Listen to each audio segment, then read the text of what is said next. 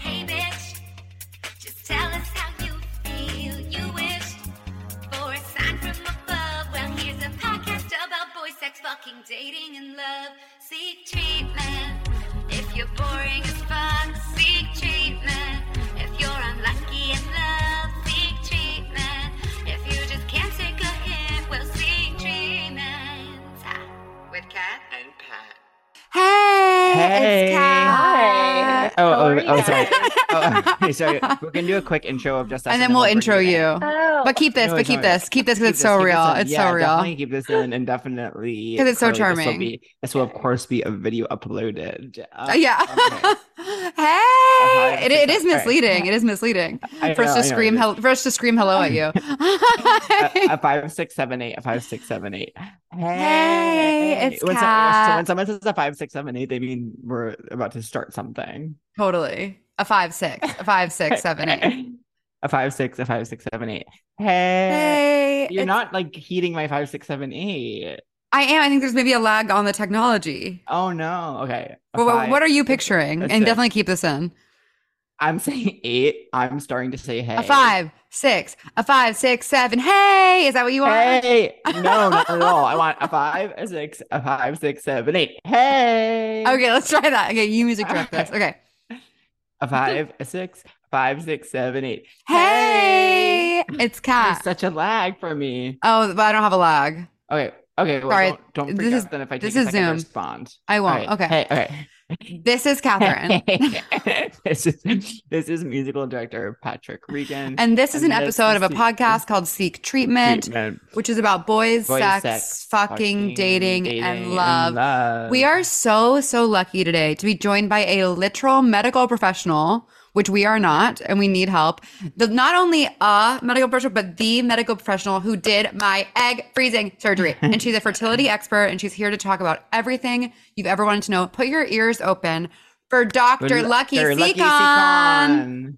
Thank you for having me, guys. I'm so excited. I'm your biggest fan. No Oh way. God. Thank you so much. Seriously. Thank you so much for coming on. This is such a treat to get some actual I love- information. I love your apartment. It's giving luxury. I know. Where do you It's live? serving And you- me we, can- we, can, we can bleep oh. it. I live in Williamsburg. Oh, and I know nice. Oh, Coltrane a lot. I know exactly. Do exactly. you live in Williamsburg? I live in the West to. Village. Okay, got it. Got it. I just remember one of I think when we came to your show, one of your songs was about the L train or something. Almost those lines. certainly. Certainly, I'm dropping that reference. oh, okay, the, the apartment looks so lush and beautiful. I know Oh, exactly where it is in Williamsburg. Oh my god! I She's like, "That's guess. scary." Let's just give everyone We- my ad- let's give everyone my address. That sounds like a great idea. So, how often do you go into the office? Uh, today's the only day I don't. Today's Oh, when I get all my paperwork done. It's my admin day, and I Oh, like call perfect. patients, but usually I'm there four days a week, and I'm between Soho and our Midtown East office. Um, amazing. Pat, how's Okay. that? Well, I'm gonna say I'm gonna say a five, six, seven, eight, and you try to just do what musically would happen, and let's just say there's lag. A five, six, seven, eight. Hey. Better, better. I feel like I'm like in what's that movie Whiplash with the drums? Never saw it, but one time It's I really good. You're you're J.K. Simmons, and I'm that hot guy who looks like an asshole. That's part of an era of culture where everyone always said the sentence of jazz because it's so alive. People are always saying that. I love all the I love all the obscure references. They're my Oh, yeah. favorite. Yeah, Oh, well, we we love to be behind the zeitgeist, and we love to check up on things from 2016 to 20, 2013, really 2016. I I told Yeah. Pat, as listeners know, I recently started watching Game of Thrones for the first time in the year 2023. I've now gotten through almost seven seasons in about a month, so that's really really scary. Yeah. But it's okay. It's okay. I can't do. I I'm not into Game of Thrones. I just Sometimes I don't know. Yeah. Sometimes you wasn't think either. my experience with Game of Thrones is you're not into it until you are, and Yeah. that's I okay. know. I haven't really given it with much of a chance. It's just Yeah. seems a little too like Narnia or Of like not Totally. realistic. It's definitely Right? not realistic. No, no. Like I like Succession. I, I A really was hundred percent. with I, Succession. we can co-sign that Succession is more realistic than Game of Thrones. But I will say that a lot of the characters and the themes, actually, both shows are dealing with a lot of similar themes. Like, really well, there's like, you know, family, honor, legacy, those kind of, like those, Um, I say honor, betrayal, betrayal. are, are there like loyalties, Tits. where your loyalties lie, tits and ass. Yeah. Um, What about like ultra luxury apartments and unattainable wealth? Is there any of that in there? so there's Like castles. aspirational content? I, I totally adore aspirational content. So there's it is lacking in that, but it does give you like scenic vistas of mountainsides and glaciers. But I hear you. I do. Okay. There's nothing better than a show about a woman in an apartment with glass walls and like a clawfoot tub. totally. Now, I love so like I love Go the ahead. Gilded Age, like that kind of oh, luxury I where never it's watched like, it. Oh, you should. It's kind of fun. It's like back. I think the I'd like day. it. You could Like spend period million- dramas. I don't. What's so crazy is I don't, but I like only the Gilded Age. So do you like all the Keira Knightley movies or Nope. Nope. Okay, got Okay. I- Very wait, this is specific. This is a perfect segue because um, one of Meryl Streep's daughters is on the Gilded Age. And years ago, I was at a party in Los Angeles that I was not really invited to. And I ended up Mm-hmm. meeting another one of Meryl Streep's daughters, and she asked how old I was and immediately told me, You need to freeze your eggs. Oh my gosh. I, Wait, I have a question. I kind Years- of love that, but were you annoyed? How did you feel? No, at the time I was I was like 24 or something, so I was just like, haha, that's like a distant dream. But she she wasn't wrong. Yeah. 24? I think it's Maybe. I feel like it's hard to come out and give that advice. I think it's good advice, and we'll obviously get into why. Yeah. But I always feel like it's a real risk because you never know how the person you're giving that advice to is going to receive it. Right. Because it can come off a little bit like TikTok, judgy, or Yeah. it can come off like, I actually care about you and I'm giving you good advice. Yeah, I think if you couch it with like you you might as well do it when you're so young. Then it's like, oh, okay. Yeah. yeah. Compliment Wait, sandwich. your But le- your eggs are smelling. Your eggs are smelling luscious and young. Freeze those things. You're gonna want them. You're gonna want them later. So on this pod, we'd love to ask. This is such an important question. We ask all our guests, "Who were you? Who are you? And who do you want to be?" So growing up, Dr. Lucky, C- Dr. Lucky, how do you, Dr. Sekhon? Yes.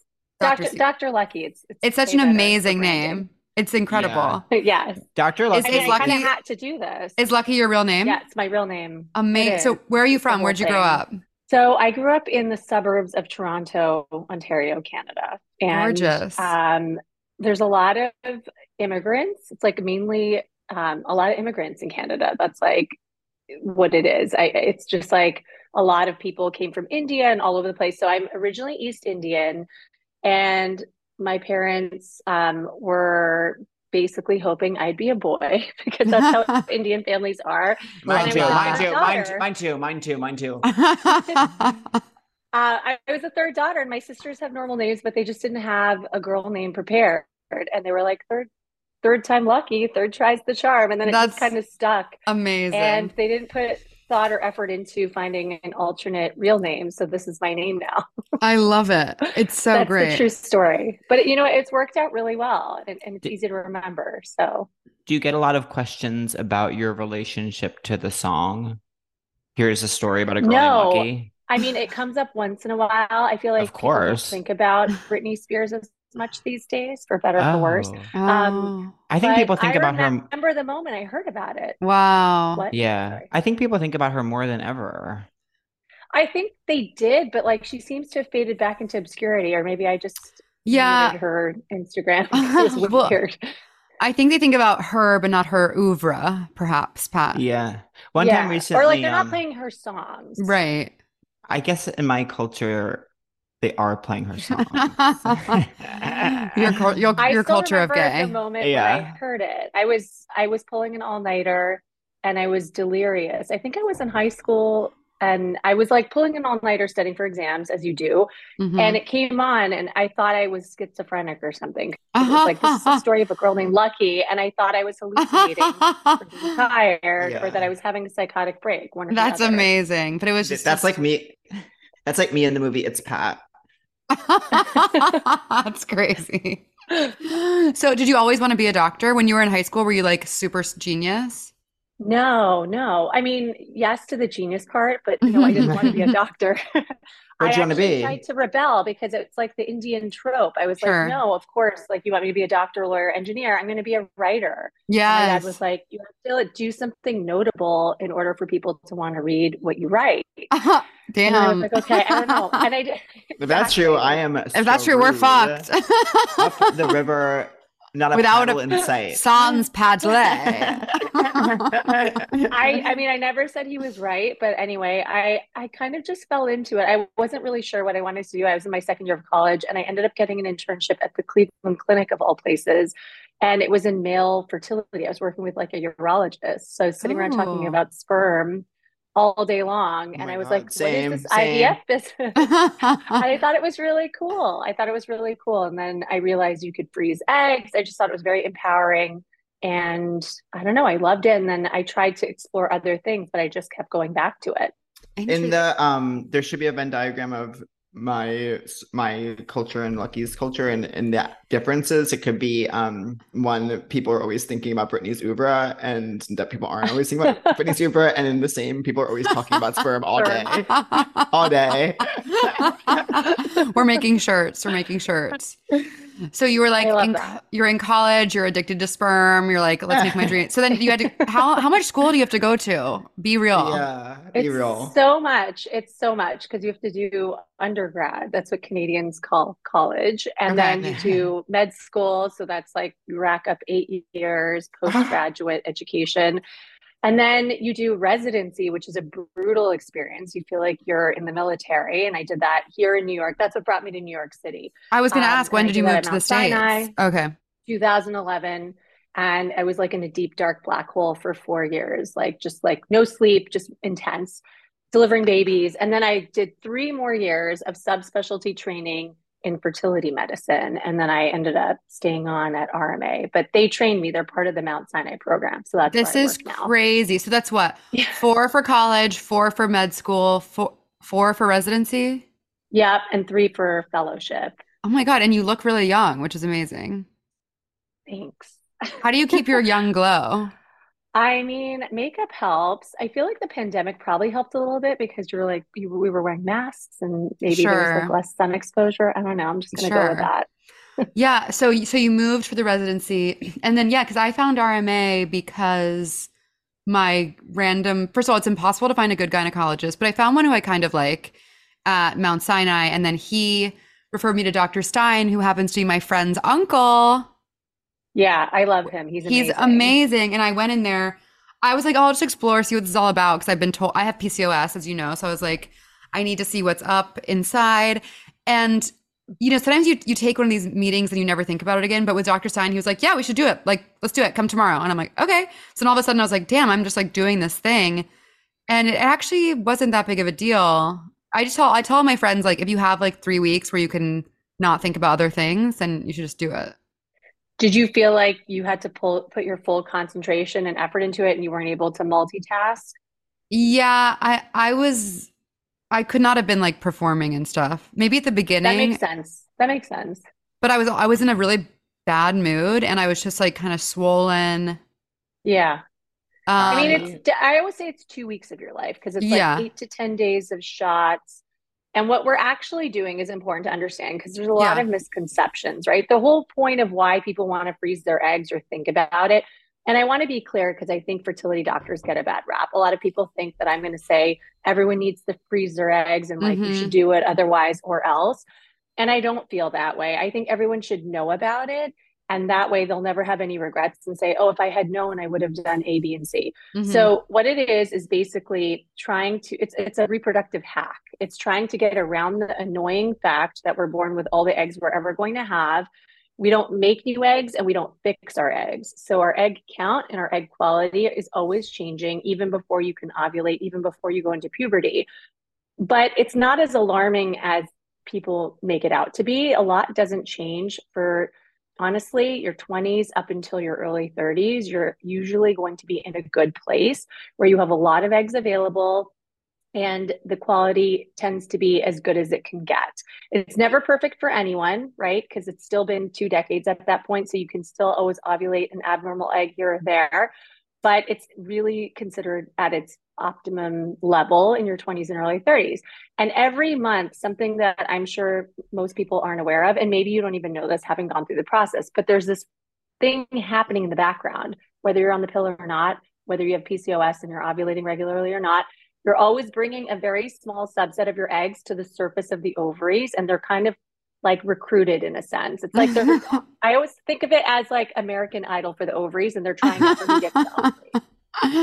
That's crazy. And whether or not you ovulate, they get thrown out. So it's a brutal form of American Idol. Like if you don't Oh. make the cut, you die, basically. oh my god. That's how it should be. That's how it should be. That's how it should be. I, I tend to agree. I'm more of like a Simon Cowell type person. But um, anyway, I wish uh, I wish a real American Idol was like ovulation American Idol. I know. I wish I, I I mean I would I would love to recreate that in a 90 second reel. I'm working on it.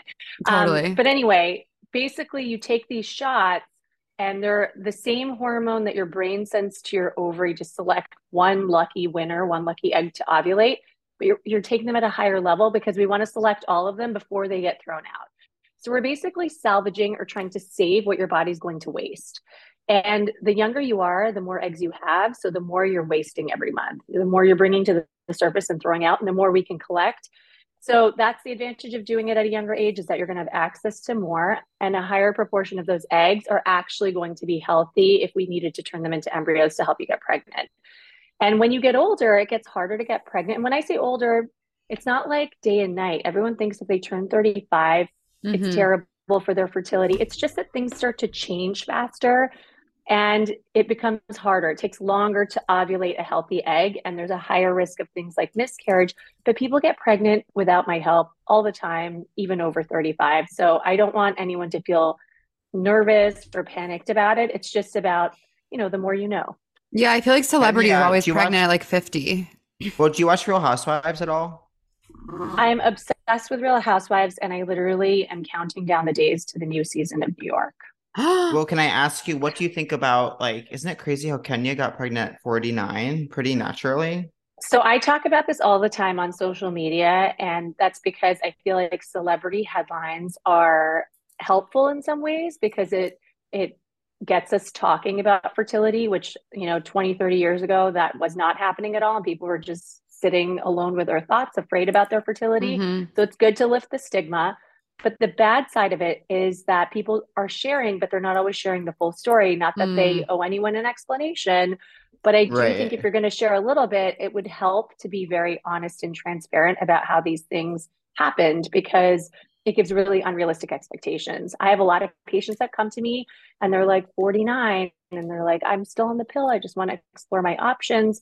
I You watch know, Atlanta. I, person- am caught up on Atlanta. right and i'm like okay well there are a lot of things aren't what they seem right things aren't always what they seem and i would say I, I never speak in absolutes i think any doctor or any person that says never or always that's a red flag Mhm. so anything is possible but it is increasingly unlikely um, over the age of 45 to easily get pregnant with your own eggs, unless you froze your eggs from when you were younger, or you froze embryos with a partner or sperm donor when you were younger, or you could be using donor egg because your uterus does not age. So you could be in menopause. Someone could have removed your ovaries, and I can give you your eggs that you froze, or an egg donor can provide eggs, and I can get you pregnant at any age. Whoa. Should I get? Yes. The question is, should, I, get, you pregnant? at any age? yeah, and meet, you- meet a Catherine every day. Should I get you pregnant? my dream, my dream. Why? Um. So, so if you're like 60, you could get someone pregnant. Yes, You yes, can- But why- you can. and so why don't- it's why don't you? Well, because it is not always the safe. It's not going to be the safest thing. Is it always the ethical thing? Right? You need to think about who's going to be around to care for this child. So men, it's but really but but lucky men get to have kids when they're like 92. Well, actually, these are conversations that we have because there, and there's no cutoffs, right? It's not like, okay, if you're this age, you cannot do this, but Mhm. it's a bit of an ethical dilemma. So we Right. often will look at the combined age of both partners. And yeah, you have Oh to think God. about, and you also have to look at a couple or an individual support system. Like if they are at a point age wise where you're not, or they have health issues and you're not Mhm. sure how long can they be around for this child. The goal should be someone who is in that position having these conversations and making these decisions should really ideally be around to raise the child to adulthood, right? And then it's like, who are we to make these decisions? So it's really hard. You're balancing patient autonomy, doing what you want to do with your body, which is everyone's right, with making sure that you're setting a future child up for a healthy situation and that you're not doing any harm. So it's complicated. But going back to your question about, you know, Kenya Moore or the Janet Jacksons of the world, a lot of times people are using egg donor and they're just not disclosing it, or they use technology to help them get there. And it, another recent example is Kourtney Kardashian, right? Mhm. Like Yeah. internet was a buzz about Kourtney Kardashian because she just came out about how using her frozen eggs, she had a very small number, seven eggs frozen from when she was 39. So there's a certain number based on the age you are when you freeze your eggs that's ideal, that's going to make you feel more confident. And that's not a confident place to be in. So she thawed out those eggs and they weren't healthy. And um, she threw in the towel and said, I'm done with IVF. But then weeks later, she's like, with her sign at the Blink 182 concert, I'm pregnant.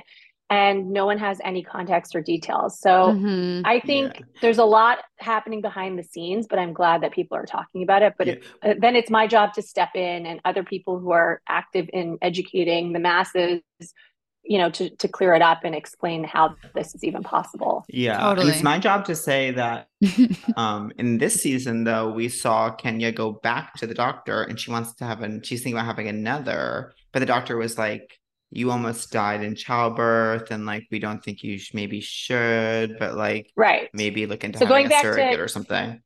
Yeah, and Cat, sorry, I didn't answer your question. I just like went all around and meandered. But I meant to tell you that yes, you can get pregnant, but should you, it's important to know that in your 40s, you start to have, even though we can use your younger eggs and all of that, your body changes as you get older. And so you're more prone to things like high blood pressure and diabetes is more likely as you get older, things like that. Um, that can lead to complications in pregnancy, right? Mm. So um, if you know, I, I never use the word geriatric. I don't know why everyone always brings that up. That comes Yeah. up in like movies. We don't actually. I've never used that term to describe someone over 35. But it is true that over 35, you see like a slight incremental risk, and you have to kind of look out for certain things. And then if you're over 40, that risk increases. If Okay. you're over 45, it's even more risky. So that's just something to be aware of. And if you had a prior pregnancy that was really complicated, then that might change the perspective of your doctor about how safe it is to proceed in the future. I see. So once you have frozen your eggs, what is the procedure for get for popping them back in? So a lot of people will assume that just because you froze your eggs, now I'm going to be using IVF. I'm going to use my frozen eggs, and that this is how I'm going to build my family. So that's misconception number one. I always say to use it as a backup plan. So the 1st step Mhm. is you should try to get pregnant Okay. or have a conversation with your doctor who helped you freeze your eggs and say, Hey, I'm going to start trying. How should I factor this into my decision making? There are some instances where it makes sense to just rush straight to using your eggs. Like if you have a known genetic issue or your partner does, and you want to test the embryos for that. Let's say one of you carries like the BRCA gene, which is a cancer predisposing mutation. Mhm. You can test embryos to rule that out and avoid passing it on to your future child, which is That's pretty cool. crazy. Yeah. And so there might be things that from the get go, you know, you're going to need to do IVF. So just thaw the eggs out right away. Mhm. But otherwise, I would I would advise trying and using these as a backup plan because this might be something that you end up needing for baby number two, right? Um, Yeah. But you would come back, you would thaw them out, fertilize them with sperm, either from a partner or a sperm donor. And the way we do that is we literally inject one sperm into each egg, and then we grow as many of them as we can into embryos. And it's kind of like survival of the fittest. It's like Survivor, going back to my uh, reality show references. And it's really um, survival of the fittest because we only expect like half of them to get there. A lot of them will stop growing as, along the way. And then they become embryos, and you can genetically test them or not. Um, a lot of them are going to be not viable. So it is helpful to genetically test and screen them. And then what you're looking for isn't is this embryo going to turn into a kid that gets into Harvard? It's not that type of genetic screening. It's just making sure all of the chromosomes are there and you're trying to avoid the risk of things like miscarriage. And you can freeze the embryos and then you can wait for the results to come back and then select one at a time. That's how we do IVF in most instances now, where we're not trying to have twins or triplets. We're trying Mhm. to minimize the risks. And then those kids can one at a go to like. Arizona State or something. Right. Those kids are allowed to go to state school. Whatever they want. Is there is there a test for whether or not kids will be good at alt comedy in, in Brooklyn and Manhattan, downtown Manhattan? And if so, can the parents be warned so they can make a choice? An informed decision are about how to proceed. These are all major, um, the major subject of current research. No, I'm just kidding. That's I crazy. honestly, I think it's nurture too, though. It's like nature, nurture. It's very hard to separate the two. Nature Yeah. nurture. Wait, I was gonna say like I'm gonna So- name my up a lot twin because daughters. people are, nature nurture. I'm gonna name my twin daughters Nate and Nurch. That's really good. I, And I Nate, love. Nate, I'm not gonna, I'm not gonna have her. I'm not gonna influence her at all. And Nurch, I'm gonna like really try to control her. And Totally. gonna see which of the daughters it Becomes America's next top most mon- supermodel. yeah. that would be a really great sitcom. Nature nurture. Wait, let me ask you this. So you're saying you're saying you you thaw the eggs, inject them, freeze them again, then thaw them? Yes. How long does that take? So turning eggs into embryos, that takes one week. Oh, okay. right? That's and you're not nothing. doing it. You're not doing anything during that time. So patients will freeze their eggs and say, like, "What happens if I move away?" And Mhm. I always tell them, "We can make the embryos here while you're wherever. Just ship us the sperm. to That's turn them into embryos. Well, and then we can freeze them. You don't have to freeze them, but it makes sense to freeze the extra ones at least. But if you're Mhm. doing genetic testing, you want to give time for turnaround of those results. So you're going to freeze everything. Embryos have a really high thaw survival rate, right? When you go to freeze them and thaw them out, 98% or more will survive the thaw. Eggs, it's more variable, but the younger you are, the better the thaw survival rate. That is the typical trend we see. And right now, I would say it's like 90 to 100% of eggs can survive the thaw if they were frozen when you were in your 20s and early 30s, which is a really great statistic and improvement over the past decade. Dr. Stein told me to do eggs, not embryos, because you never know what happens in relationships. Hundred percent. Did you seeing guys that hear about Sofia Vergara and that whole saga? no, tell us. This is like really old tabloid gossip. I think Anna Kendrick is a more recent example.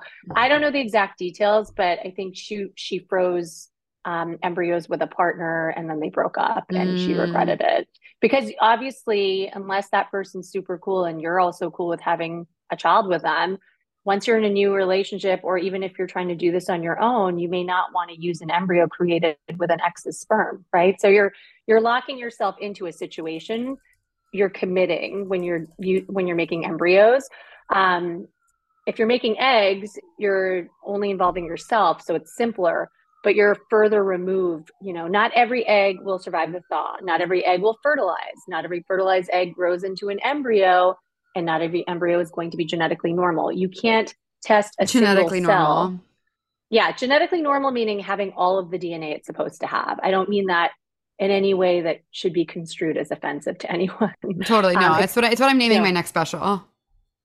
genetically normal. Let me ask you Well, this. there is a lot of, oh, sorry, go there is ahead. a lot of reality show people right now. I think Ariana and Tom have this, and I think there have been others They froze embryos. frozen embryos. I think that Ariana and or maybe they were about to freeze gosh. embryos. But there are there are, and I can't think of exactly who, at least like three reality show couples that like on cam froze embryos and then broke up. Yeah. And, and it's kind of like, what are you gonna do with them? Well, when you go through the process, I froze embryos with my husband, by the way. Um, when Oh my was God, husband reveal, husband and- reveal, husband reveal. He's actually right here. No, I'm just kidding. What's he all Um, about? What's his name? How'd you meet? Hi- His name's Bobby. Um, I met him uh, when I was a first year resident, and I was just basically like, "This is the one time I've been let out of my cage, so let me make the most of my night." And I, I picked him up. I introduced myself. and I didn't waste any time. And he thought I was a complete freak because I had no time to get ready and leave my house, and I couldn't find my ID, so I brought my passport. So he was like, Very your name glamorous. isn't lucky. Your name isn't lucky. And I was like, here's my passport. And he's like, why are you walking around with your passport? Like, you're such a weirdo.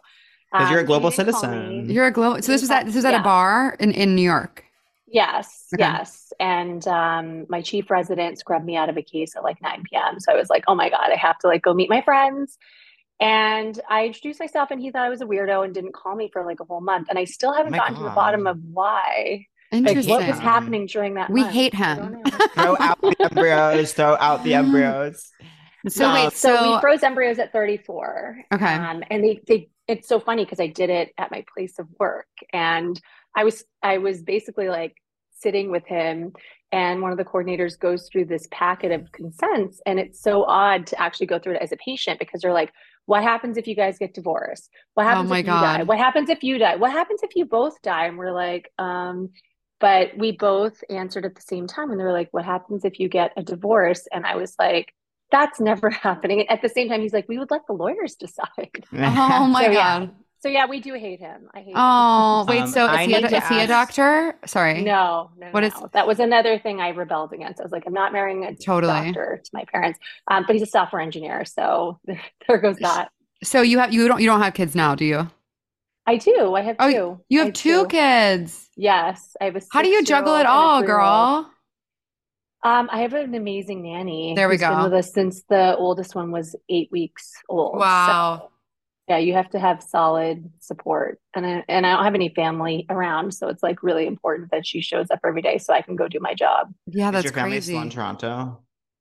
They're like all over the place, but my parents are still in Toronto. Um, and yeah, my brother's there, my sister's in San Francisco, and the other one's in Denver. So we're like all over. Wow.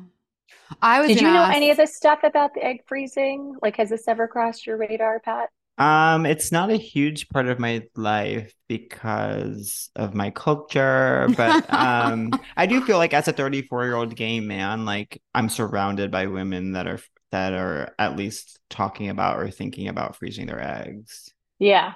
Yeah, I was going to ask. I feel like you know we always talk about women's fertility, but what are things that can happen with men's fertility? Are there things men should be aware of or be thinking about if they want to have kids? Be be they straight or gay or bi? Yeah. or bi? Yeah. I, I think that what should bi no guys be doing? What should bi What should bi guys, guys be doing? be doing to protect their sperm?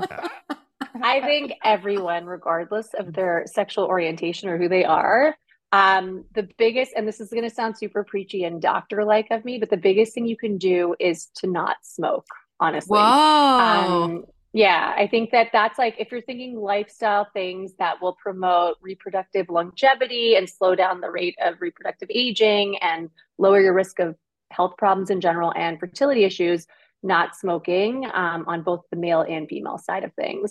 Um, male uh, men, people that produce sperm have a biological clock too, and that's a huge misconception. So I think um, for men, for anyone that makes sperm, it usually kicks in in their mid to late 40s. And what it means is not that you have issues with getting someone pregnant or that there's a higher risk of miscarriage, although at the extremes of age for men, that can be true. Um, like sperm quality and stuff can decline, but um, there are associations between advanced paternal age, that's what we call it, um, and problems in the children. Like you can pass on mutations that are acquired throughout your life as you age. And so things like autism have been linked to older fathers, um, childhood cancers, oh um, and neurodevelopmental issues. And again, like I don't want to be an alarmist, but it's such an easy thing to do if you're a man and you want to freeze sperm. If you knew for whatever reason, because of your lifestyle or because of your Mm. career aspirations, you're not going to want to have children until you're in your late 40s, 50s, and beyond. Why not freeze sperm and use your healthier, younger sperm Are any men thoughtful enough to ever do that? Well, once maybe- in a while? Once Maybe they're scared while. they'll freeze it, and then when they want it, they'll be like, "You're too old. You can't. You can't have it now." I mean, I don't think people think that far ahead. I think it's just that men have been taught in society that they just don't have to think about it, that there'll always be something that's available, but you never know what can happen in life. I think it's always good to have a That's true. option. Honey, Yeah. that's we know that's true. No, I Well- think everyone's the main question everyone's probably wondering is how much does all of this cost? I feel like that's what the most people ask me.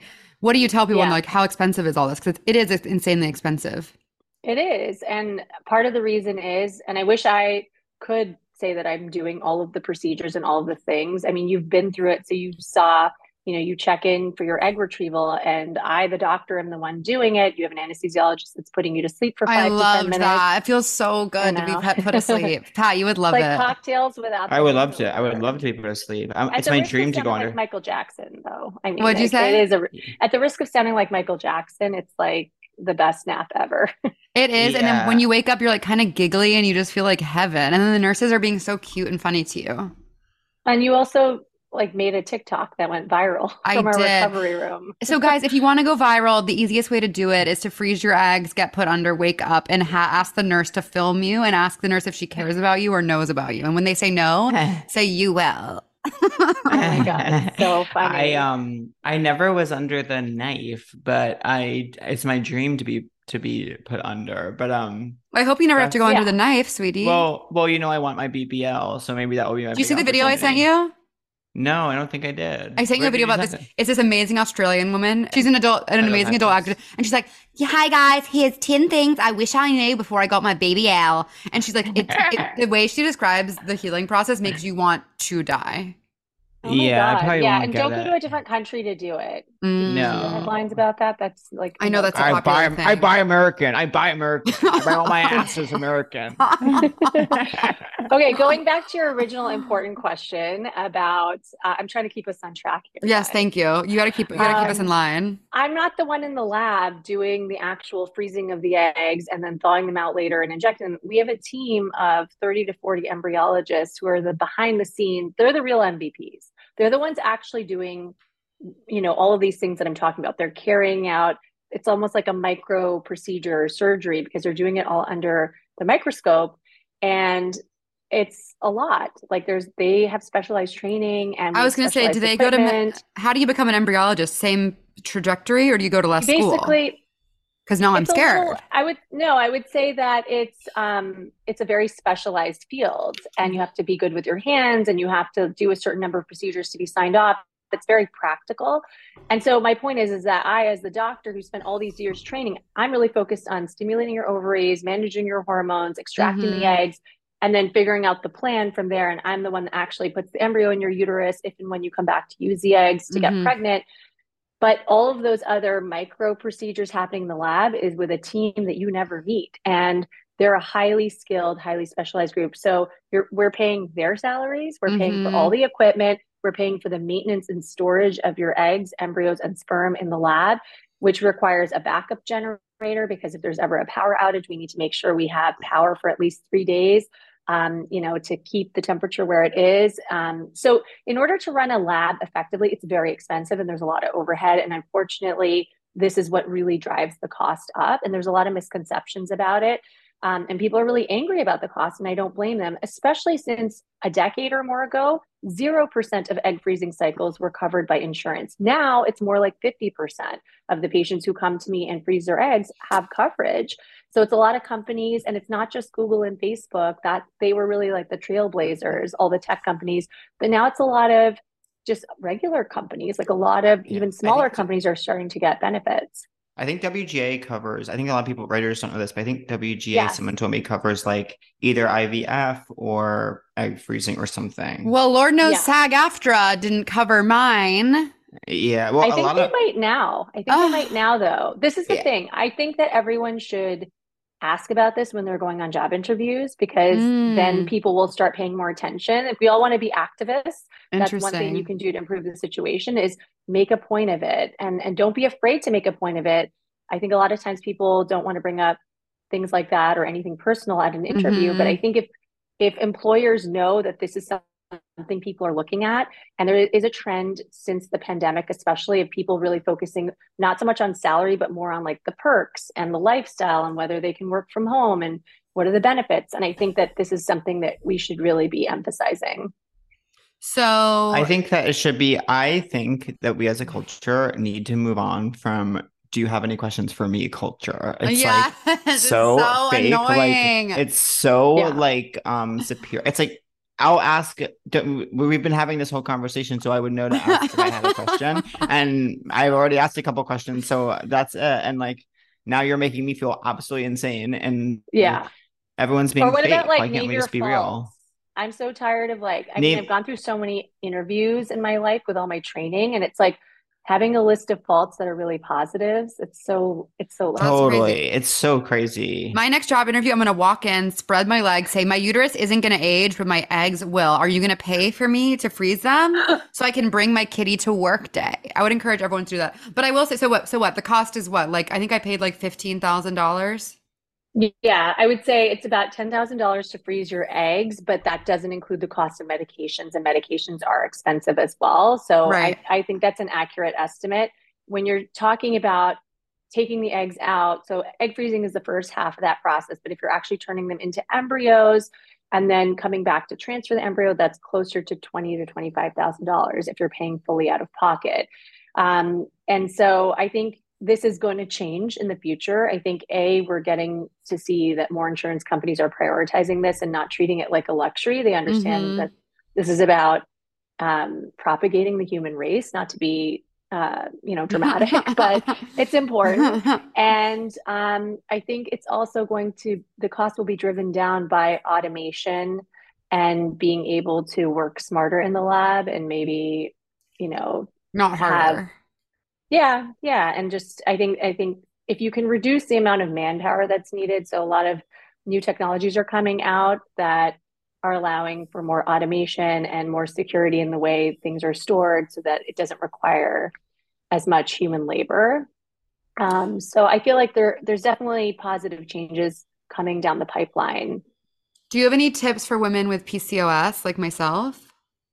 Yeah, I think a lot of women uh, don't even know what PCOS is or if they have it. So my first I haven't had my is just- period. I haven't had my period in a year. are you doing anything about that? Are you on birth I'm on the pill. control I'm on this. Like, what the hell is Okay. this? But I have to take norethindrone. like that's Alka-Seltzer. That's Alka-Seltzer. I have to take this um progestin only pill because I get migraines with visual aura. I'm Yeah. riddled with issues. Lucky. Well, okay, PCOS, right? First step is if you're someone who has a uterus and you get a period, but your period isn't regular, or your period is really, really painful, or you get really heavy periods. I think those are all red flags that should be investigated. And I think we, as a culture, have suffered in silence for too long, and Mhm. people will ignore things or they normalize them because it's like, well, this is just how it's been my entire life. But if you feel like you're an outlier in your friend group or you know you're the only one that had to miss class because you had such painful or bad periods Right. or your periods are just super irregular you need answers right so the first step is you need to find a good doctor go to an OBGYN and it's if hard to find a good one. I know I have recommendations so I'll- yeah. DM me all the time Oh, really? Yeah, maybe DM Dr. Lucky. Because I will say, like, or even like every gyno I've been to, they walk in and they they act like they want to give you like three minutes of their time. They act like annoyed when you ask questions, and I'm like, I'm 30 years old. I've never had a regular period. Like, there has to be something Yeah. we can do. Like, I I literally never Yeah. get my period. It makes me feel Yeah, awful. Yeah.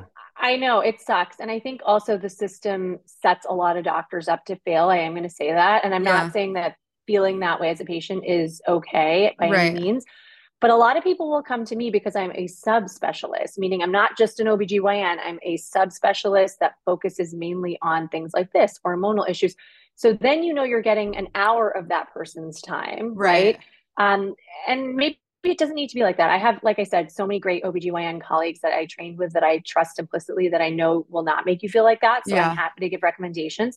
Point is, don't settle for less. If you're not getting answers or you're getting waved off, you can take your business elsewhere, right? Yeah. That's the one great thing about living in this capitalist hellscape mm-hmm. versus Canada, where I grew up. You can't like shop around for doctors. You kind of have to stick to whatever you're given because it's all free. Here, you can actually say, you know what, this was not a great experience. And um, I'm going to go elsewhere. And for better or worse, people are reviewing us on Yelp and like all these other websites. I'm Mm. not saying it's good, but there are some good things about it because at least you're kind of vetting people before you even see them. Anyway, you go to the gynecologist, and let's say it's irregular cycles. They're going to do a couple of different things. They're going to, first of all, talk to you. That's the first thing to understand your history and exactly what's going on, even your family history. All of these are clues that you're kind of piecing together.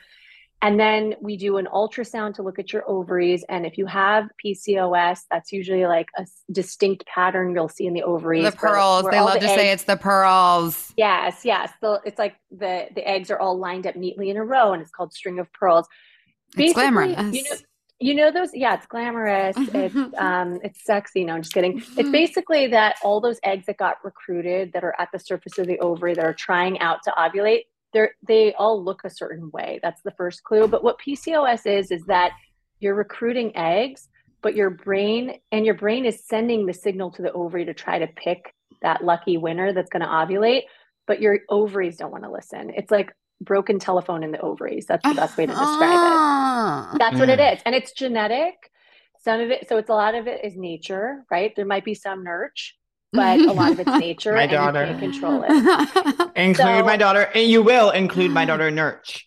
and Nurch's fault a little bit. And my Nurch is feeling left out, girls. and it with makes it hard to lose belly fat, which is fucking awesome. And I love Well, my it's body. confusing because a lot of people are like, I don't get how it's related, but it is related sometimes to your metabolism. It can be related to your ability to um, clear certain hormone levels. So, a lot of women, not every woman with PCOS has to have this, will have like acne or be acne prone or have like excess hair where they shouldn't have excess hair, or they'll have like loss of hair where they shouldn't Oh, be losing hair. God, It uh, doesn't always happen, I know, I there I- are I ways yeah. to control it, right? So you get the ultrasound, you also do some blood work because there's a lot of other things like thyroid issues that can masquerade themselves as PCOS. So you Mm. want to make sure you're getting a thorough workup.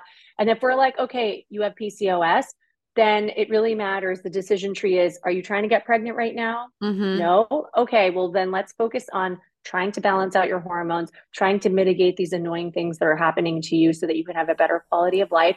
So, some of the things we talk about are birth control, but you can also use the IUD. You don't need to take those pills every day. The Mirena IUD or the Progestin IUD is a good option because then you don't have to remember to take a pill every day. Mhm. If you're trying to get pregnant, then that's can be a problem because if you're not ovulating, you're not in the game, right? If you're not releasing an egg every month, it's hard to know when you're supposed to be trying and you're not getting as many tries as the next person who has a cycle every month. So then we give you medication, which is just a five days out of the month pill that you take. It's not very annoying and it just jump starts. It, it forces your ovary to listen.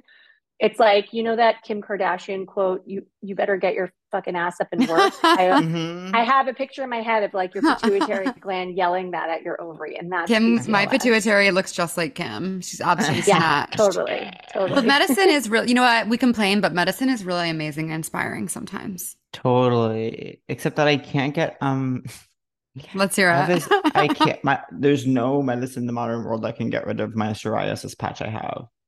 Really? What have you tried?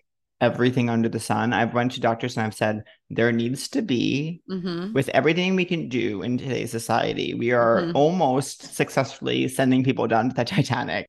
We are walking on the moon. We are doing all these crazy cool shit, but we but there at this point I would pay a million dollars if I had it. Ugh, But I whatever. know. But I, medicine I is actually amazing. have I have a similar problem. It's right here on my forearm, but I'm not trying very you- hard, right? Like I know that I could probably try. There's all these injectable medications now that people take like once every Oh. two weeks.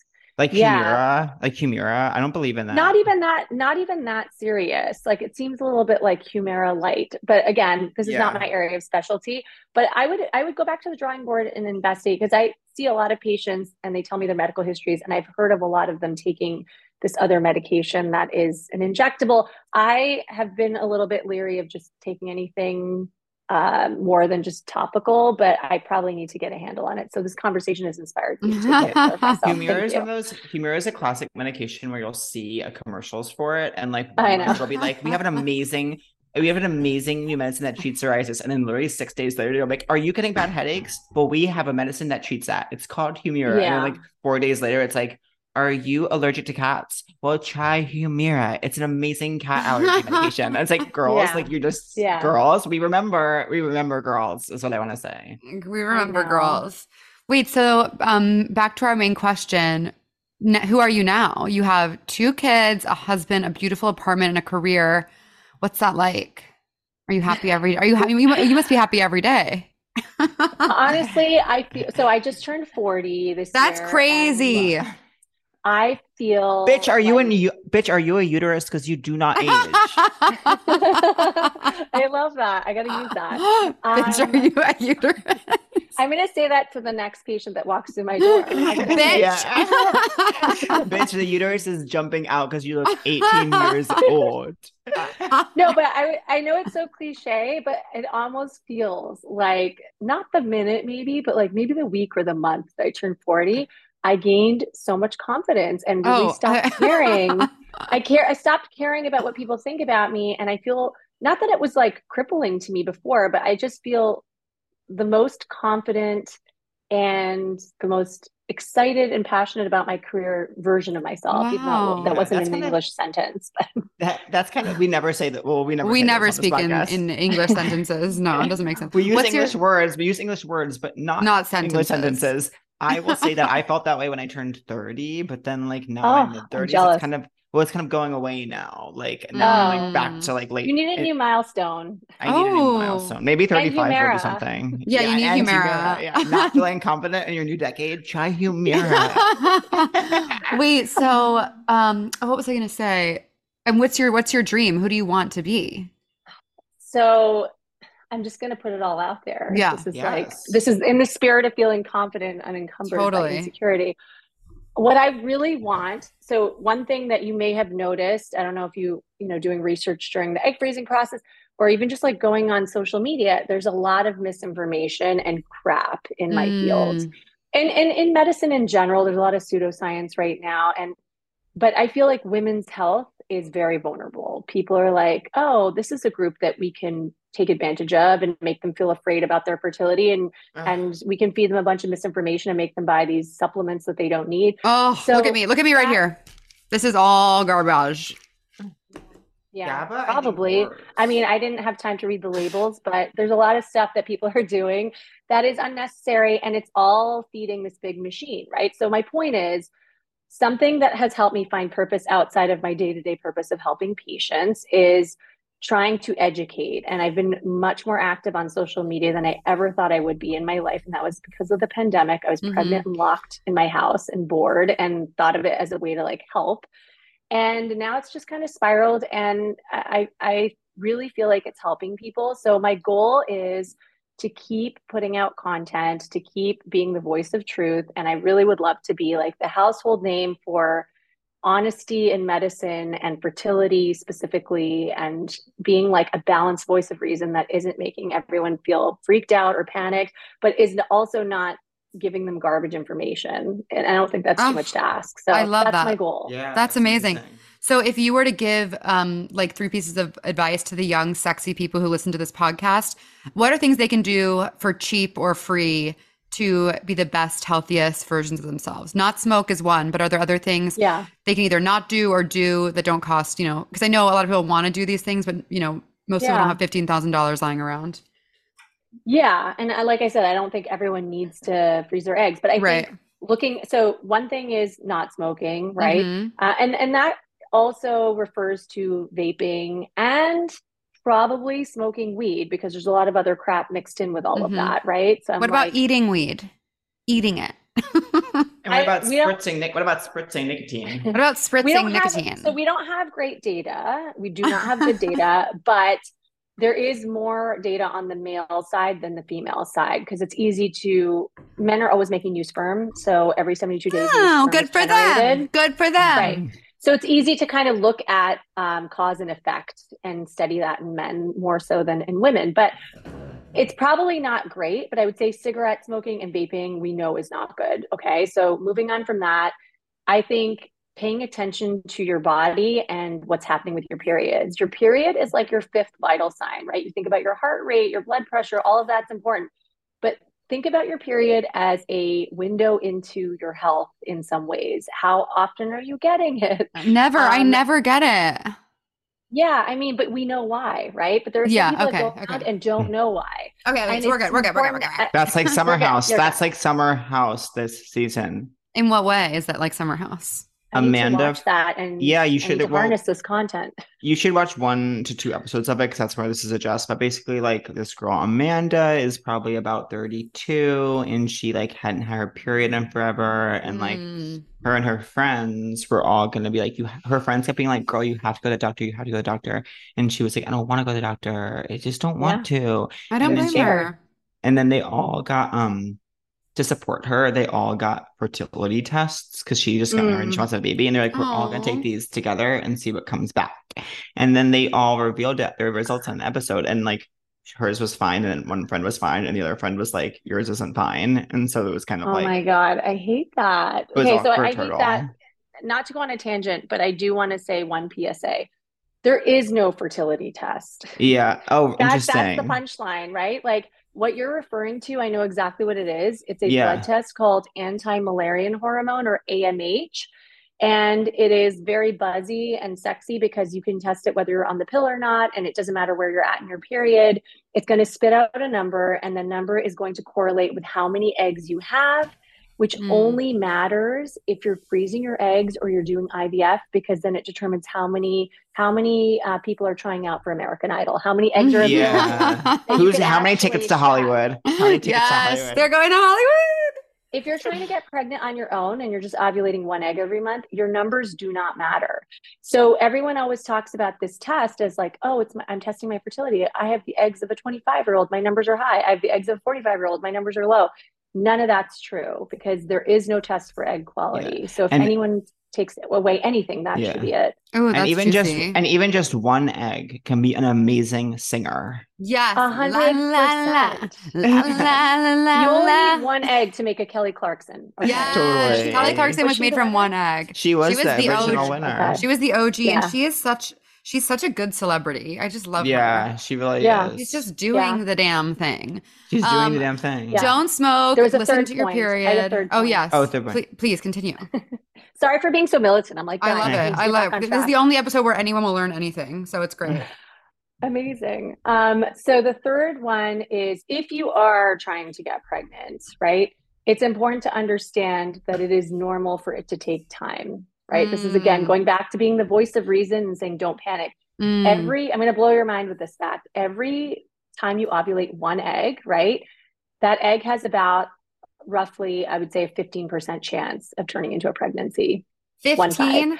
Isn't yeah, it crazy how, your the- how 20s, people are always getting pregnant though on accident? I know, I know. That's like the number one reaction that I Ah. always hear. But in your 20s, it's like, okay, 20, 20% chance each month. Mm. Okay. So it's like a little bit better. In your 30s, your mid 30s, I'd say 15%. If you're approaching your late 30s, like 38 and older, maybe like 10% chance each month, over 45% chance each month. It can still happen. But understand that the minute you get a lot of women come to me and they're like, I'm off the pill and I've been trying for two months and like something's Right. wrong with me because our education system has been focused on contracepting, which is important, but Mm. no one teaches you properly, like what is the normal uh, expectation once you're actually starting to try. So it is normal for us to take months on end, right? But you don't want to wait too long because I'm also telling you that fertility is time sensitive. And as we get older, we lose eggs and the quality of the eggs changes, the chance of ovulating a healthy egg changes. So there's like a, a fine line. So if you're under 35, we say don't wait longer than a year of trying before going in for an evaluation. And it's New York City, so let's be real. Most people are coming to me after six months because they're Mm. like, I just want to control everything I Right. can control, which is not wrong. Over 35, don't wait longer than six months. If Okay. you're over 40, do not wait longer than three months. And that's and that's I think really important. And then one last thing is um, if you are going through fertility struggles and you get testing done and everything comes back normal, and we're like, okay, you have two different options. We can just try to make you ovulate more eggs right now and get you there a bit faster, or we could do IVF, which is much more controlled. One of those options allows you to freeze extra embryos for the future, right? Which is a form of fertility preservation. So don't get stuck in the trap of just focusing tunnel vision on what's right in front of you. Like, yes, you want to have a baby yesterday. So, like, you're going to just do whatever, but maybe think about the big picture. If you're 35 right now and you want to have two or three kids, you know that things are going to start changing. So, maybe choose the option that will allow you to freeze Mm. extra embryos and keep them for the future because, say it with me, ladies, the uterus. It doesn't Mm. age. It's Paul Rudd. It's giving the Paul Rudd is jumping out of the uterus. the uterus is the Paul Rudd of the body. now, my what, my last question is: Are there any supplements that are or vitamins that are real that people should take? Um, I- so- Magnesium. Uh, so this is like kind of a lame answer, but I think that uh, being on a multivitamin is always a good idea because so gonna fill in- nineties, like the I chalky know it's ones. going to You're like, in. it's going to fill in the nutritional gaps of things that you might not be getting from your day to day diet. The best diet for fertility, by and large, is the Mediterranean style diet, which is better for heart health. Ooh. better for- really? I yeah, love yeah. Mediterranean Grease- food. But greasy Yeah. though. Gre- greasy if you bottom. Greasy if you bottom. Well, I think like good sources of fats, right? Like avocado, Yeah. olive oil, nuts and seeds and things like that. Like eat the rainbow, eat Mediterranean style Is it okay to eat bread or should I jump off a bridge? I think eating bread is fine, but it's all about balance. And there's actual specific ways to eat that are better for PCOS. It's all about avoiding insulin spikes. No, I know everything Oh, about being everything. No, every when you're when you have PCOS, you basically your body like thinks it's diabetic and just like makes you Yeah. Nightmarish. And it also affects your mood, which is why I'm a nightmare. But what I have a question. A few weeks a few weeks back, Dr. Lucky, I actually crushed up an Oreo cookie inside of a pint of Ben and Jerry's, and I was wondering if that is good for um, heart health and fertility. I mean, I think it's it was probably good for your mental state. It moment, was is what I'm good. It- It was so good. I'm still thinking about But it. I think everything in moderation. I know, you're right. You can't, you can't You're if queen. you overly restrict yourself, you're going to eventually binge and hundred like hyperfixate. So it's just better to be balanced. 112%. So to to wrap up on this podcast before we leave, we like to ask everyone if they have a crush of the week. A crush of the week can be a person, place, thing, anything that's been you've been into lately. It can be a show, an idea, um, an actual hot person, whatever. Pat, do you have one? A crush of the week. Um, I said the guy from Survivor, didn't I already? Um, so You said I Paul Rudd. I said Paul Rudd. I I don't have a crush on Paul Rudd, and in fact, I think he does age like other humans. Um, I don't. I wouldn't want to have sex with him, but he's very good looking. Yeah, no one has. sex Sometimes if you him. touch, I feel like he would feel weird. Like I feel like if I would touch, I had I slept with someone once who's I say this with so much love. Their their skin felt weird to me, and I think that was a biological signal. Anyways, my boyfriend's skin need feels nice and taut. They need a Humira. My, My- crush of the week yeah. are my t- my tools that I have um to achieve serenity because I feel like I've been pushed lately towards not being in in serenity and I'm thanking God for my tools that I have to try to center myself um once again. I love that. My crush of the week is, you know, I have to say, I was walking, I live in the West Village, and I was walking around the West Village yesterday during the Pride Parade, and I was like, how lucky am I to live in the most amazing neighborhood in the entire world and to be in the center of it all? And even though it was really confusing and hard to get back to my house, um, I feel really grateful to live where I live. So my crush of the week is New York City, specifically the West Village. Yes! Okay. Um, my crush of the week are you two. No. Oh, no. I know that's super cheesy, but it's true because I think um, it is amazing that you dedicated an entire episode of your podcast, which is amazing, to talking about this because a lot of people wouldn't make that same decision because it's not necessarily a sexy topic. I think it's amazing that you went through egg freezing, but it wasn't enough for you to just do it for yourself. I feel like you talked about it very openly and you never know how many people you're helping by talking about it and I bringing good so. information. That's so, So- sweet. Thank you so much. Um, we're so appreciative you came on. This was so informative, even Yeah, for me. so even though I've because even though I've heard some of this stuff before, it's really really helpful to hear it like all laid out as one holistic thing. But our last question of the day is: Are you mad at me? Are you mad at us? Are you mad at me that I maybe had a lag? No, I, I just I just told you that um, I know. I know we have to. We have to ask. Pat, are you mad at me because you have a lag? Um, no, are you mad at me because I have a lag? No, I I I don't really hear much of a lag, so I feel bad for you. I feel bad for you. Well, that's our episode. Thank you so much, Dr. Lucky Sekhon. Where can people find you and follow you? So I work in New York City at RMA of New York, where you froze your eggs, and I'm in our Soho and Midtown East office, and I have 14 amazing physician partners. So you could see any of us at one of many different locations throughout the city. Um, I'm on Instagram at lucky.sekhon, S E K H O N. And I actually have a website, which is super cheesy, called The Lucky Egg, but it has really good information. And I I, love do it. weekly Q&As and put out Oh, um, I I put put to rest a lot of myths and the misconceptions. amazing. and I just want to also say, if you guys ever need like a resident uh, doctor or fertility expert Mm. to answer questions for your guests or for um, people that listen to your podcast, I'm I'm all, I'm all about that. thank, you, so, much. Well, thank you for joining us. Have a wonderful day and um, live, laugh, love. Thank you guys for listening and go follow Dr. Lucky.